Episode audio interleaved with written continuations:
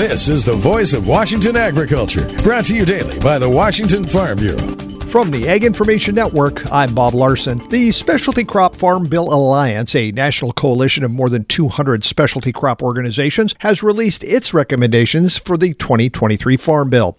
One of the alliance co-chairs is National Potato Council CEO Cam Quarles, who says the group was put together in order to deliver a unified message from the specialty crop industry. If you roll the clock back 20 years, Bob, specialty crops, fruit and vegetable, even though it's it's almost half of farm gate value in the United States, it was basically unrepresented, unrecognized by the Farm Bill. The changing markets, Quarles says, made it necessary. I, I remember what it was like before a Farm Bill alliance, and I think the reality was that the competitive market, the global competitive marketplace was just changing out from under us. The recommendations, Quarles says, are a vital part of the process. These recommendations today reflect the reality that we're in a farm bill year. We've gone through actually a year long process to come up with these recommendations. Now Congress is going to start writing what we hope is a 2023 farm bill in earnest, and we want to be part of those conversations, so we had to have our recommendations before them. Tune in tomorrow for more on the Specialty Crop Farm Bill Alliance recommendations. Voice of Washington Agriculture, presentation of the Washington Farm Bureau and the Ag Information Network.